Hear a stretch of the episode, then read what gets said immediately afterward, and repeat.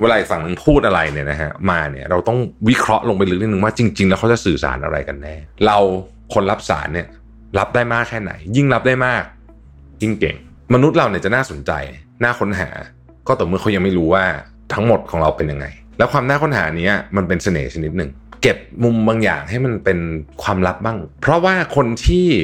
สามารถทำเรื่องนี้ได้เนี่ยนะฮะมันดูน่าสนใจมากกว่า ดูมีเสน่ห์มากกว่า ดูเซ็กซี่มากกว่า Mission to the Moon Podcast brought to you by Shutterstock ปฏิวัติวิธีการสร้างสารรค์แคมเปญขับเคลื่อนด้วยพลัง AI แม่นยำ ครบครัน เปลี่ยนไอเดียเป็นความสำเร็จได้วันนี้ ที่ Number 24 ตัวแทน Shutterstock ในประเทศไทยแต่เพียงผู้เดียว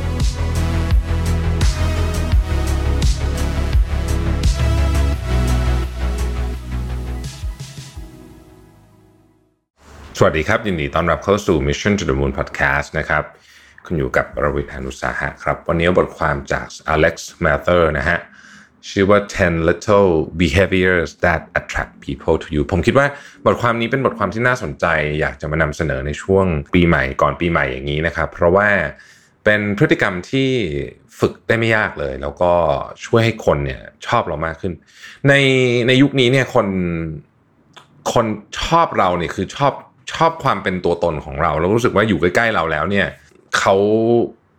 ใช้คำว่ามีคุณค่ามากขึ้นนะฮะผมคิดว่าเป็นคุณสมบัติสำคัญนะฮะ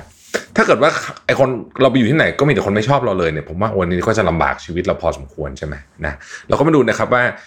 นิสัยยังไงบ้างที่จะทำให้คนชอบเรานะครับหรือว่าลักษณะนะเล็กๆ น้อยๆนะครับ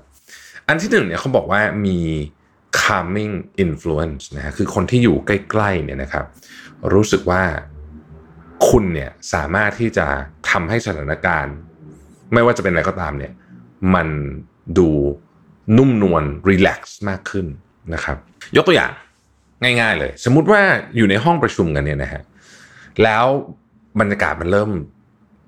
แรแรงขึ้นแรงขึ้นเรื่อยๆเนี่ย แล้วถ้าคุณเป็นคนที่สามารถพูดอะไรก็ตามที่หยุดความร้อนแรงของการถกเถียงนั้น ไม่ให้มันเกินเบอร์เกินไปเนี่ยนะครับ หรือ ทำให้มันดูใช้คำว่าดูเป็นเหตุเป็นผลกันมากขึ้นใส่อารมณ์น้อยลงใส่ผลมากขึ้นนะฮะอันเนี้ยคือลักษณะของ calming influence คุณสามารถทำให้ผู้คนเนี่ยสงบลงได้นะครับนี่ก็จะเป็นนิสัยหนึ่งที่คนชอบนะอันที่สองเนี่ยเลิกนิสัยที่นำพาซึ่งความละอายมาให้ตัวคุณนะครับ เช่นบางคนบางคนเนี่ยเป็นคนที่ดีน่ารักมากเลยนะฮะแต่ว่าเวลาเมาแล้วรั่วสุดๆเลยเนี่ย นะครับถ้าไม่ได้อยู่กับเพื่อนสนิทนะ คือถ้าอยู่กับเพื่อนสนิทไม่เป็นไรหรอกผมเชื่อว่าโอเค แต่ถ้าไม่อยู่กับเพื่อนสนิทเนี่ยบางทีเนี่ยโอ้โหมันมันตื่นวันรุ่งขึ้นนี่มันเสียเสียเรียกว่าเสียความน่าเคารพแล้วกันนะครับสถานการณ์ที่อันตรายที่สุดที่ต้องพูดนี้เพราะว่าช่วงนี้เนี่ยจะเริ่มมีปาร์ตี้ของออฟฟิศต่าง ๆ เยอะขึ้นใช่ไหมในแล้วมันก็จะตลอดทั้งเดือนมกราเนี่ยปาร์ตี้ออฟฟิศปาร์ตี้กับลูกค้านี่แหละตัวอันตรายเลยนะฮะเป็นเวลาเวลาผมไปปาร์ตี้กับเดี๋ยวนี้นะ ยิ่งเดี๋ยวนี้ เรา senior มากขึ้นเนี่ยเวลาไปปาร์ตี้พวกนี้เนี่ยผมจะดื่มน้อยฮะเราก็จะทานข้าวเยอะแล้วก็ไอยาแก้หงแก้แหงแก้เมาอะไรพวกนี้กินหมด เพราะว่าเราไม่อยากหลุดไงคือเราสนุกได้ครับ ไปดื่มกับแขกเราได้โอเค แต่ว่าเราจะไม่หลุดโดยเด็ดขาดต่อหน้าลูกน้องต่อหน้าแขกอะไรอย่างเงี้ยนะฮะกับเพื่อนอะโอเค ไม่เป็นไรนะฮะแต่ต้องแน่ใจว่าที่อยู่นั่นนะทั้งหมดนั่นนะเพื่อนจริงๆนะนะครับข้อที่สามก็คือว่า ฝึกฟัง มากกว่าที่อีกฝ่ายหนึ่งพูด แปลว่า ภาษาอังกฤษเขาใช้เขาใช้คำว่า read between the lines คือ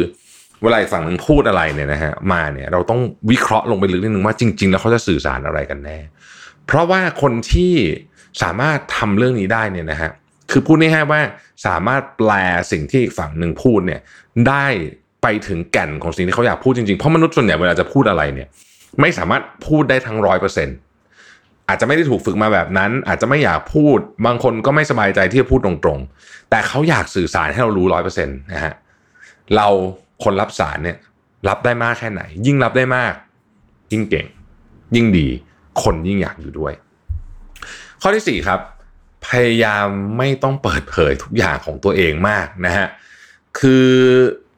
ไม่ต้องเล่าเรื่องตัวเองทั้งหมด อันนี้ผมพูดถึงเรื่องของแบบ อย่างคุณใช้รถอะไรอะไรอย่างเงี้ยนะฮะหรือว่าแบบ อะไรเงี้ยไม่ไม่ต้องลงไอจีไปซะทุกอย่างนะฮะเก็บมุมบางอย่างให้มันเป็นความลับบ้าง คือ มนุษย์เราเนี่ยจะน่าสนใจ น่าค้นหา ก็ต่อเมื่อเขายังไม่รู้ว่า